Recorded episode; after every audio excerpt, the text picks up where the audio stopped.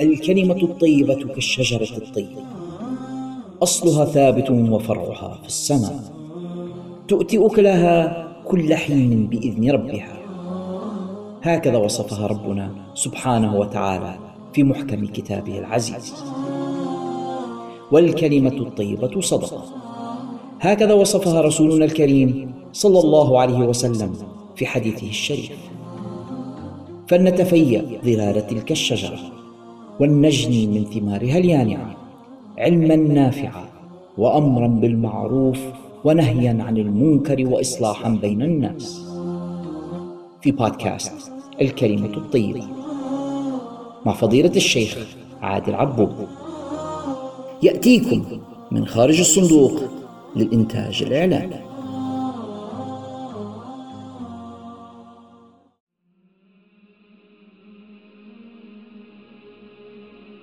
بسم الله الرحمن الرحيم الحمد لله رب العالمين حمدا يوافي نعمه ويكافئ مزيده الحمد لله على كل حال ونعوذ به من حال أهل الكفر والزيغ والضلال الحمد لله الذي لا يحمد على مكروه سواه اللهم يا الله يا حنان يا منان يا بديع السماوات والأرض يا حي يا قيوم يا ذا الجلال والإكرام يا أرحم الراحمين. نسألك بأسمائك الحسنى وصفاتك العلى أن تفرج كربنا وكرب إخواننا في فلسطين وأن تنصرهم على عدوك وعدوهم يا رب العالمين وأن تجمع كلمة المسلمين وأن تردنا جميعا إليك مردا جميلا. وصلى الله وسلم على سيدنا محمد وعلى آله المبعوث رحمة للعالمين. اللهم صل وسلم وبارك على سيدنا محمد وعلى آله صلاة تنجينا بها من جميع الأهوال والآفات وتقضي لنا بها جميع الحاجات تطهرنا بها من جميع السيئات وترفع عنا بها جميع الابتلاءات يا رب العالمين. وبعد إخوتي المستمعون السلام عليكم ورحمة الله تعالى وبركاته. هذه الحلقة الخامسة والخمسون من برنامج الكلمة الطيبة. وبسبب ما تمر به الأمة الإسلامية في هذه الأيام من اعتداء صارخ على المسلمين على الأطفال والنساء والمسالمين المدنيين وعلى المستشفيات من العدو الغاشم الصهيوني وما يسانده من قوة غربية هكذا جهارا نهارا بكل وقاحة واتضح وبان لكل ذي عقل حتى من كان يعتقد غير هذا ومن كان يدافع بان لهم كيف يكون الكيل بمكيالين وكيف أنهم كل كلامهم عن حقوق الإنسان وعن العدالة كلها ضرب بها عرض الحائط. وهكذا شاء من شاء وأبى من أبى ولا يبالون بأحد. وهذا للأسف لضعف المسلمين ولهوانهم. كما جاء في الحديث قوله صلى الله عليه وسلم يوشك أن تداعى عليكم الأمم كما تداعى الأكلة على قصعتها قالوا أو من قلة نحن يومئذ يا رسول الله؟ قال لا إنكم كثير ولكنكم غثاء كغثاء السيل. وليوشكن الله أن ينزع الهيبة والرهبة من قلوب أعدائكم وأن يجعل في قلوبكم الوهن. قالوا وما الوهن؟ قال حب الدنيا وكراهية الموت. وكراهية الموت. هذا هو ذاؤنا أيها الإخوة. حب الدنيا التكالب على الدنيا سواء كان في أي مكان سواء في المسؤولين أو في عامة الشعب هذا ما نشاهده كل واحد يريد مصلحته فقط. ولم نجعل للخوف من الله ولا لتقوى من الله ولا لديننا. يعني لم نجعل له تلك الأهمية. حتى من يريد أن يصبح ممتثل أو مثلا متدين يتمسك ببعض القشور وبعض الأمور.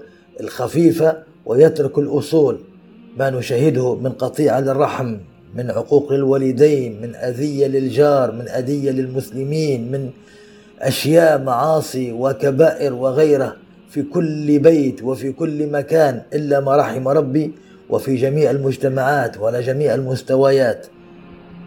إن الله لا يغير ما بقوم حتى يغيروا ما بأنفسهم.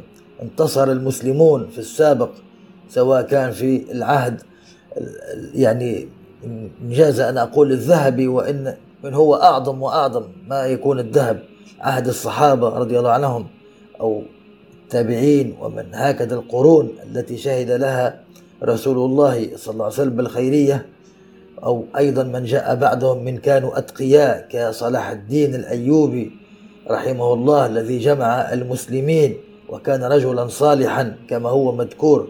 في سيرته وقبله آه، آه، أيضا محمود الدين زنكي. وناس كانوا صالحين ومسكوا الأمة بالدين وكانت الأمة قريبة إلى هنا انتصروا على الصليبيين وعلى اليهود وغيرهم وردوا بيت المقدس. ولكن مع هذا مع هذا نسعى بما استطعنا وأقل ما يمكن هو الدعاء والاهتمام للأسف تجد بعض الناس المسلمين ليس له اهتمام بهذا الأمر ولا يعبأ به من قريب ولا من بعيد. حتى الدعاء تجده لا يدعو وإن دعا مرة فلا يزيد وهكذا لا يحس بإخوانه مع أن الحديث الشريف يقول صلى الله عليه وسلم من لم يهتم بأمر المسلمين فليس منهم. فكيف بهذا الأمر العظيم؟ كيف بالقدس؟ ثالث الحرمين وأولى القبلتين. كيف بأرض مستلبة؟ نحن لا نكره اليهود أو نقاتلهم أو نحاربهم لأجل أنهم آه، مثلا ديانتهم اليهودية. هذا فمن شاء فليؤمن ومن شاء فليكفر. ولكن مشكلتنا معهم في أنهم اغتصبوا ديارنا وأرضنا ومقدساتنا. وللأسف حتى أبنائنا حتى في المدارس لا يعطونهم فكرة عن هذا الأمر ولا بحيث أن يظهر جيل يعرف ما له وما عليه. كما يفعلون هم يعبئون أبنائهم في الحقد على المسلمين. نحن لا نعلم أبنائنا الحقد ولكن نكره من يغتصب مقدساتنا. فبداية أولا وكل أول كل شيء إن أردنا أن ينصرنا الله فعلينا أن ننصر دينه. قال تعالى إن تنصروا الله ينصركم ويثبت أقدامكم. هذا هو المقياس. كل واحد يستطيع أن يفعل هذا في بيته. قد يقول قائل الدولة ما الدولة أنت ابدأ ببيتك. انصر دين الله في بيتك. ماذا؟ كيف؟ كيف أنت في برك لوالديك في صلتك للرحم؟ كيف أنت في معاملتك لأهل بيتك زوجتك وأبنائك؟ هل هي بالشريعة؟ هل هي بالسماحة؟ هل هي وهكذا في البيع وفي الشراء في المشاريع في النقود التي تملكها؟ يبدأ الإنسان بنفسه وببيته. ثم الدعاء. وإن استطاع أن يعين ماديا أو غيره فلا يقصر لأن هذا واجب إسلامي. ولكن أقل شيء وأضعف شيء هو الاهتمام والشعور والحزن لأجل إخواننا المسلمين وهكذا والدعاء بإلحاح وبإقبال على الله الذي يستجيب من دعاه. ولو كنا مقصرين ولو كنا قد ابتعدنا ولكن ليس لنا رب سواه نلجأ إليه وهو سبحانه يقبل من لجأ إليه وطرق بابه ووقع في حاته وفي رحابه وهو أكرم الأكرمين وأرحم الراحمين. فنتكلم في هذه الحلقة عن بعض ما جاء في مكانة بيت المقدس وفلسطين في اعتقاد المسلمين. فالقدس في اعتقاد المسلمين لها مكانة دينية مرموقة. اتفق عليها جميع المسلمين بجميع طوائفهم ومذاهبهم وتوجهاتهم. فهو إجماع الأمة كلها من أقصاها إلى أقصاها. اتفقوا على وجوب الدفاع عنها والغيرة عليها والذود عن حماها. وما نشاهده من ظهور المظاهرات في جميع أنحاء الدول الإسلامية وحتى غير الإسلامية كل هذا يعني يدل على ذلك فحبها مغروس ولكن مزيد من هذا الاهتمام ومزيد من هذا الأمر والإحساس. ومكانة القدس المقدسة في قلوبنا لأنها القبلة الأولى وأرض الإسراء والمعراج وثالث المدن المعظمة وأرض النبوات والبركات وأرض الرباط. والجهاد إلى قيام الساعة.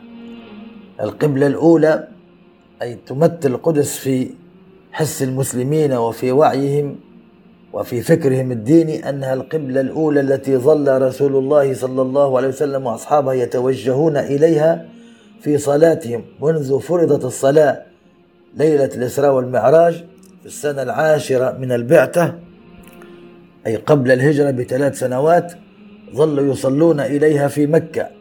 وبعد هجرتهم إلى المدينة أيضا استمروا يصلون ستة عشر شهرا حتى نزل القرآن يأمرهم بالتوجه إلى الكعبة أو المسجد الحرام كما قال تعالى ومن حيث خرجت فول وجهك شطر المسجد الحرام وحيث ما كنتم فولوا وجوهكم شطره البقرة الآية 150 في المدينة المنورة معلم أثري يؤكد هذه القصة طبعا وهو مسجد القبلتين الذي صلى فيه المسلمون صلاة واحدة بعضها إلى القدس وبعضها إلى مكة. كانوا يصلون ثم لما نزل الوحي تحولوا إلى جهة المكة والبيت الحرام.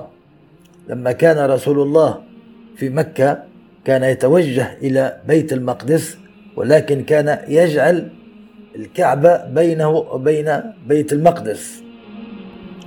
لأن القدس والشام كانت في شمال مكة المكرمة. فكان رسول الله يصلي إلى جهة الشمال ويجعل الكعبة بينه وبين القدس فيستقبل الاثنين. فلما هاجر صلى الله عليه وسلم إلى المدينة أصبح هنا يعني أمام خيران. إما أن يصلي إلى الشمال كما كان يفعل إلى بيت المقدس فتصبح الكعبة خلفه إلى الجنوب وإما أن يستقبل الكعبة جنوبا ويكون بيت المقدس يعني خلفه. من هنا يعني رسول الله كان يحب أن يعني يتوجه إلى الكعبة ولكن انتظر الإذن من المولى فنزلت هذه الآية فتوجهوا الذين كانوا يصلون في مسجد القبلتين كانوا يصلون إلى جهة الشمال فداروا كلهم إلى جهة الجنوب استقبالا للمسجد الحرام. وهذا المسجد مسجد القبلتين يعني لا زال موجودا إلى الآن وقد جدد ويعني يزار ومعلوم. واليهود كما هي عادتهم أثاروا في المدينة ضجة آه، كبرى حول هذا التحول لأن كيف تركوا القبلة وهكذا. طبعا هذا ديدنهم إثارة المشاكل وإثارة القلاقل. ورد عليهم القرآن بأن الجهات كلها لله وهو الذي يحدد أيها يكون القبلة لمن يصلي. قال تعالى سيقول السفهاء من الناس ما ولاهم عن قبلتهم التي كانوا عليها. قل لله المشرق والمغرب يهدي من يشاء إلى صراط مستقيم.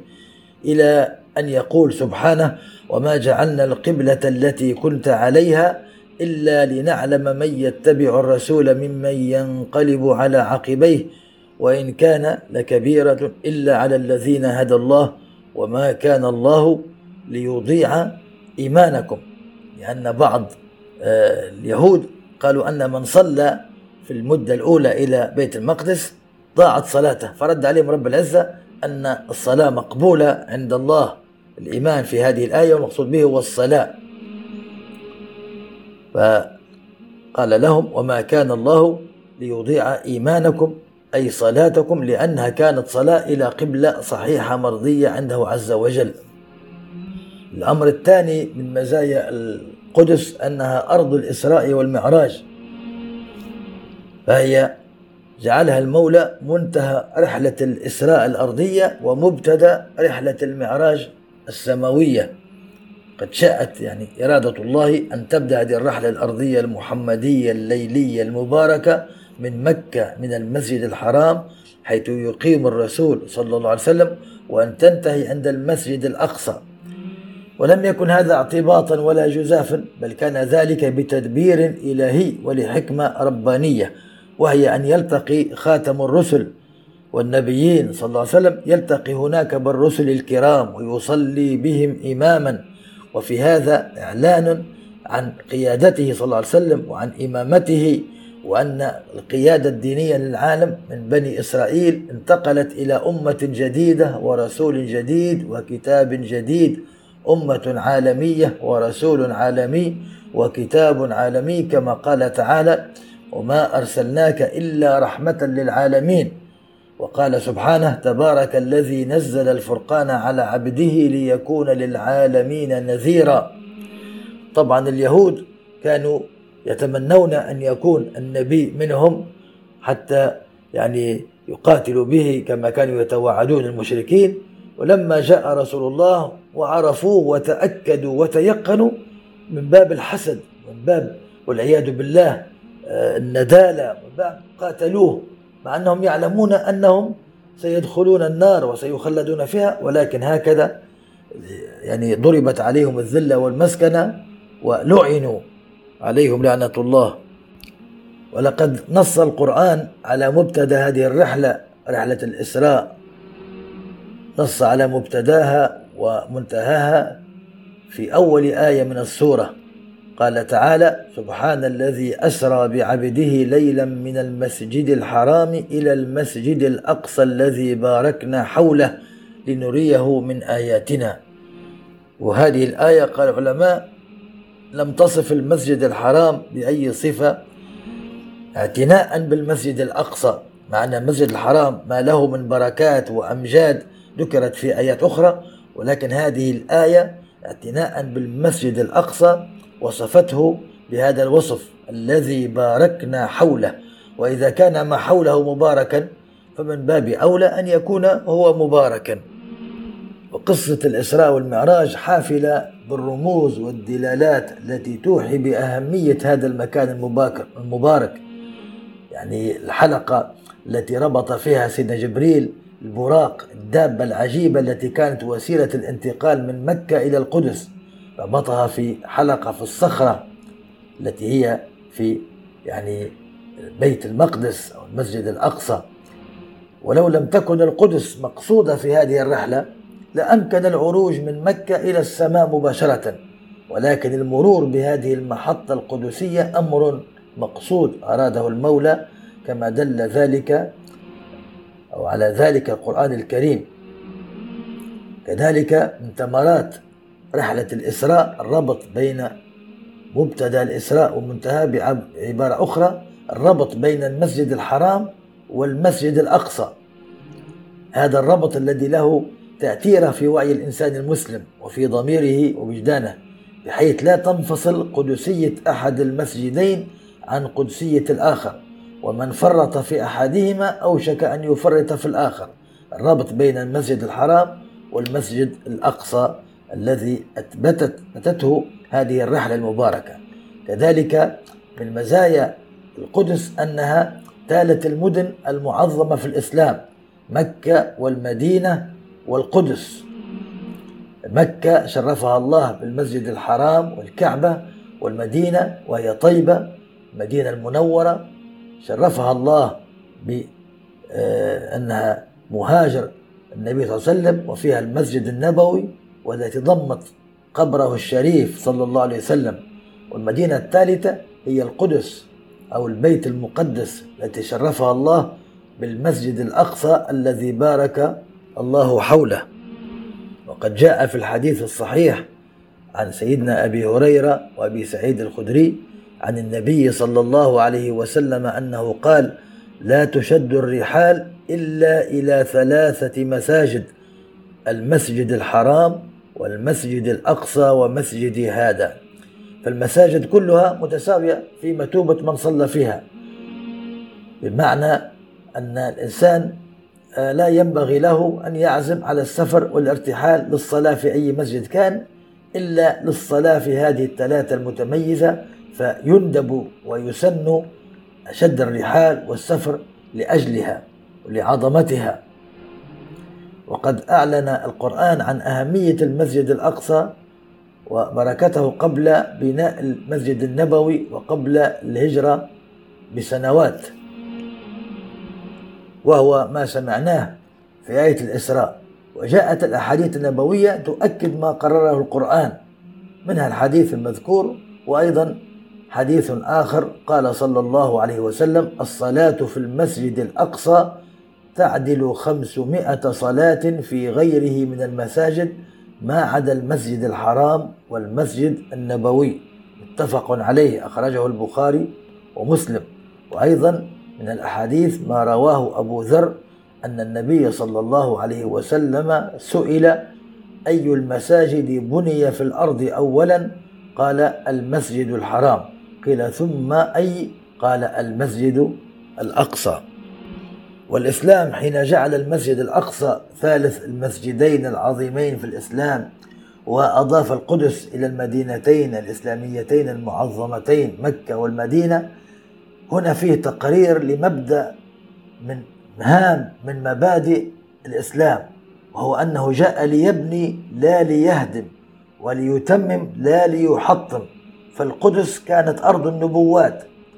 والمسلمون أولى الناس بأنبياء الله ورسله كما قال صلى الله عليه وسلم لليهود في المدينة لما وجدهم يصومون يوم عاشوراء نحن أولى بموسى منكم. يعني نبوة رسول الله متممة لنبوات الرسل الذين قبله فنحن نؤمن بجميع أنبياء الله ونعظمهم ونحبهم ونقدسهم. أبدا لا نفرق بين أحد من رسله ليس كما يفعلون هم اليهود والنصارى. والعياذ بالله يسبون نبينا ويسبون أنبياء أخر آخرين ويعتقدون أنهم قد آمنوا. النبوة ليس فيها تفريق. لا نفرق بين أحد من رسله. هكذا المؤمن والمسلم الحقيقي. كذلك ميزات القدس أنها أرض النبوات والبركات. وصفها الله بالبركة. أرض فلسطين والقدس والشام وصفها الله بالبركة في عدة آيات. منها قوله تعالى كما سمعنا في سورة الإسراء وصف المسجد الأقصى بأنه الذي باركنا حوله. ومنها عندما تحدث في قصة الخليل سيدنا إبراهيم عليه السلام قال ونجيناه ولوطا إلى الأرض التي باركنا فيها للعالمين وأيضا في قصة سيدنا موسى حين قال عن بني إسرائيل بعد إغراق فرعون وجنوده وأورثنا القوم الذين كانوا يستضعفون مشارق الأرض ومغاربها التي باركنا فيها. وتمت كلمة ربك الحسنى على بني إسرائيل بما صبروا. إلى غيرها من الآيات التي ذكرت فيها قرى بارك الله فيها قال عنها المفسرون العلماء أنها قرى الشام. وفلسطين. قال المفسر الألوسي المراد بالقرى التي بورك فيها قرى الشام لكثرة أشجارها وثمارها والتوسعة على أهلها. وعن ابن عباس قال هي قرى بيت المقدس. وقال ابن عطية إن إجماع المفسرين عليه. كذلك ذهب عدد من مفسري القرآن من علماء السلف والخلف في قوله تعالى والتين والزيتون وطور سينين وهذا البلد الأمين ذهبوا إلى أن التين والزيتون يقصد بهما الأرض أو البلدة التي تنبت التين والزيتون وهي بيت المقدس. قال ابن كثير قال بعض الأئمة هذه محال ثلاثة أي أمكنة ثلاثة بعث الله من كل واحد منها نبيا مرسلا من أولي العزم أصحاب الشرائع الكبار. فالأول محل التين والزيتون وهو بيت المقدس الذي بعث الله فيه عيسى ابن مريم عليهما السلام. والثاني طور سيناء الذي كلم الله عليه موسى بن عمران عليه السلام. والثالث مكة وهو البلد الأمين الذي من دخله كان آمنا وهو موطن النبي سيدنا محمد صلى الله عليه وسلم. قال العلماء بهذا التفسير أو التأويل تتناغم وتنسجم هذه الأقسام. فإذا كان البلد الأمين يشير إلى منبت الإسلام رسالة سيدنا محمد صلى الله عليه وسلم وطور سينين يشير إلى منبت اليهودية رسالة سيدنا موسى عليه السلام فإن التين والزيتون يشيران إلى رسالة سيدنا عيسى الذي نشأ في جوار بيت المقدس وقدم موعظته الشهيرة في جبل الزيتون. كذلك من مزايا القدس وبيت المقدس أنها أرض الرباط والجهاد. وقد كان حديث القرآن عن المسجد الأقصى وحديث الرسول عن فضائل الصلاة فيه صلى الله عليه وسلم من المبشرات بأن القدس سيفتحها الإسلام وستكون للمسلمين وسيشدون الرحال إلى مسجدها مصلين لله متعبدين. وقد فتحت القدس التي كانت تسمى إيليا في عهد الخليفة الثاني في الإسلام سيدنا عمر بن الخطاب واشترط بطريركها الأكبر صفرونيوس ألا يسلم مفاتيح المدينة إلا للخليفة نفسه لا لأحد من قواده. وقد جاء سيدنا عمر من المدينة إلى القدس في رحلة تاريخية مثيرة وتسلم مفاتيح المدينة وعقد مع أهلها من النصارى معاهدة أو اتفاقية معروفة في التاريخ. باسم العهد العمري أو العهدة العمرية أمنهم فيها على معابدهم وعقائدهم وشعائرهم وأنفسهم وأموالهم. وشهد على هذه الوثيقة عدد من قادة المسلمين أمثال سيدنا خالد بن الوليد وعبد الرحمن بن عوف وعمرو بن العاص ومعاوية ابن أبي سفيان. وقد أعلم الله نبيه سيدنا محمدا صلى الله عليه وسلم بأن هذه الأرض المقدسة سيحتلها الأعداء أو يهددونها بالغزو والاحتلال. ولهذا حرض أمته على الرباط فيها والجهاد للدفاع عنها حتى لا تسقط في أيدي الأعداء ولتحريرها إذا قدر لها أن تسقط في أيديهم.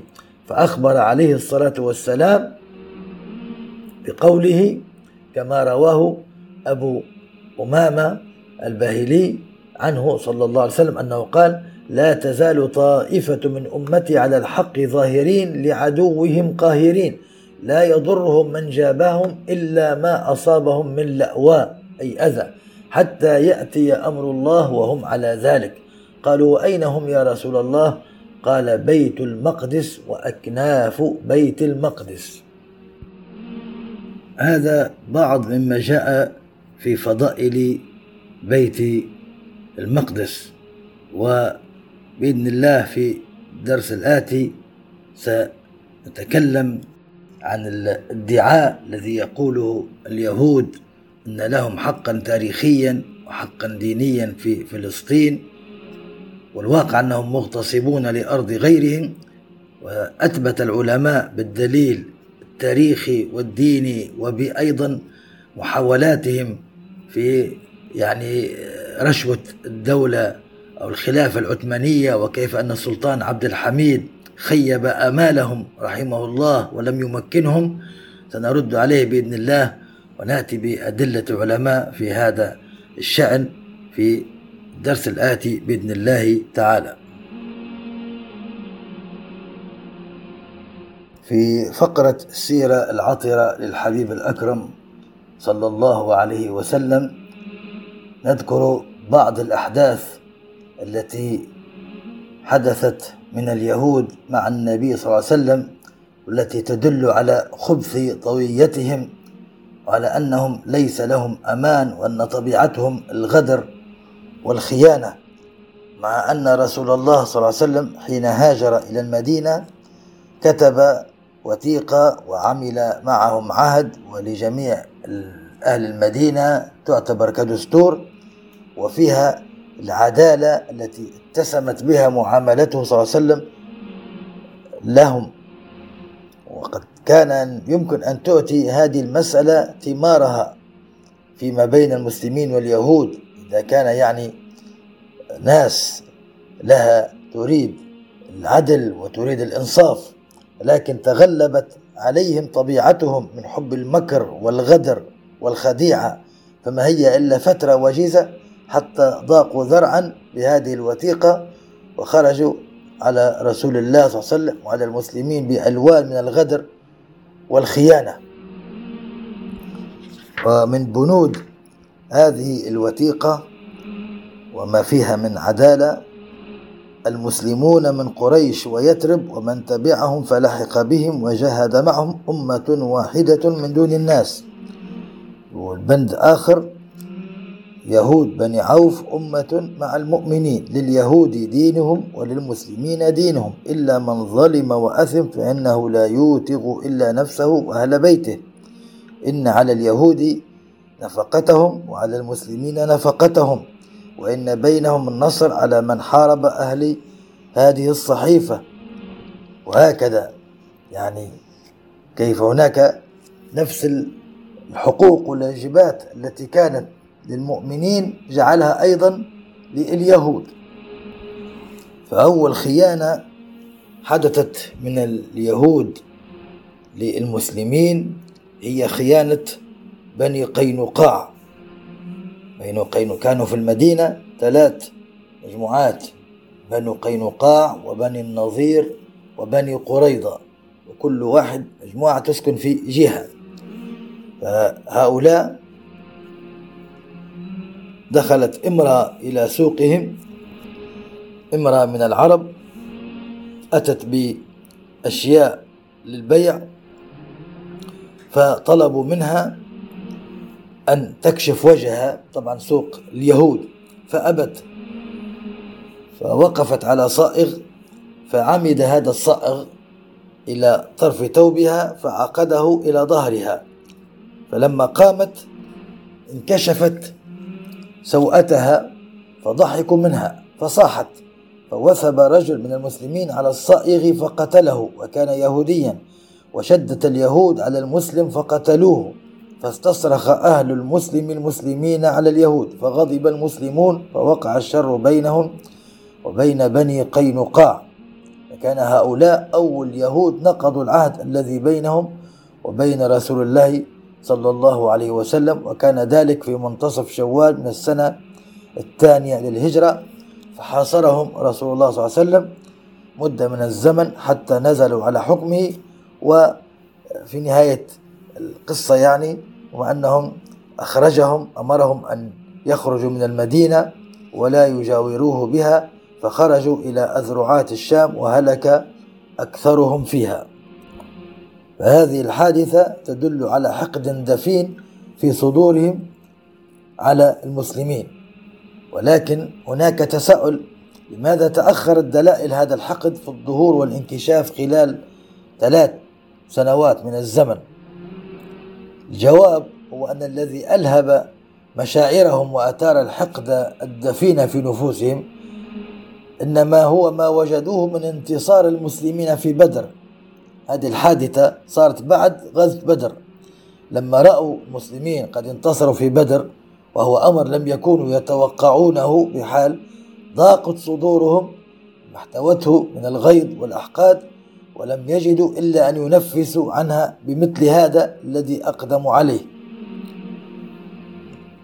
فهذه أول الخيانات من هؤلاء الشرذمة الخيانة الثانية هي خيانة بني النضير وكان في شهر ربيع الأول سنة أربعة للهجرة. روى ابن سعد أن رسول الله صلى الله عليه وسلم خرج يوم السبت فصلى في مسجد قباء ومعه نفر من أصحابه من المهاجرين والأنصار ثم أتى بني النضير فكلمهم أن يعينوه في دية الكلابيين الذين الذين الكلابيين الذين قتلهما عمرو بن أمية الضمري وكان لهما من رسول الله صلى الله عليه وسلم جوار وعهد. وكان كان بين بني النضير وبين بني عامر عقد وحلف. فقالوا نفعل يا أبا القاسم ما أحببت. ثم خلا بعضهم ببعض وهموا بالغدر. فقال عمرو بن جحاش النضري أنا أظهر على البيت فأطرح عليه صخرة. وكان رسول الله صلى الله عليه وسلم واقفا إلى جنب جدار من بيوتهم. فجاء رسول الله صلى الله عليه وسلم الخبر بما هموا فنهض سريعا كأنه يريد حاجة وتوجه إلى المدينة ولحقه أصحابه فقالوا قمت ولم نشعر. قال همت يهود بالغدر فأخبرني الله بذلك فقمت. ثم أرسل إليهم صلى الله عليه وسلم أن اخرجوا من بلدي فقد هممتم بما هممتم به من الغدر وقد أجلتكم عشرا فمن رؤي بعد ذلك ضربت أو ضربت عنقه.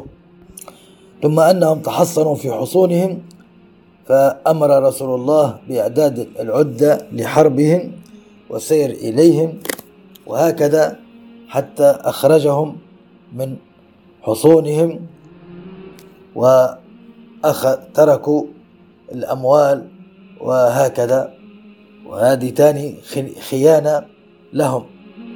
فهذه طبيعة اليهود المتأصلة في نفوسهم الغدر والخيانة كما في القصة الأولى ما فعله بنو قينقاع.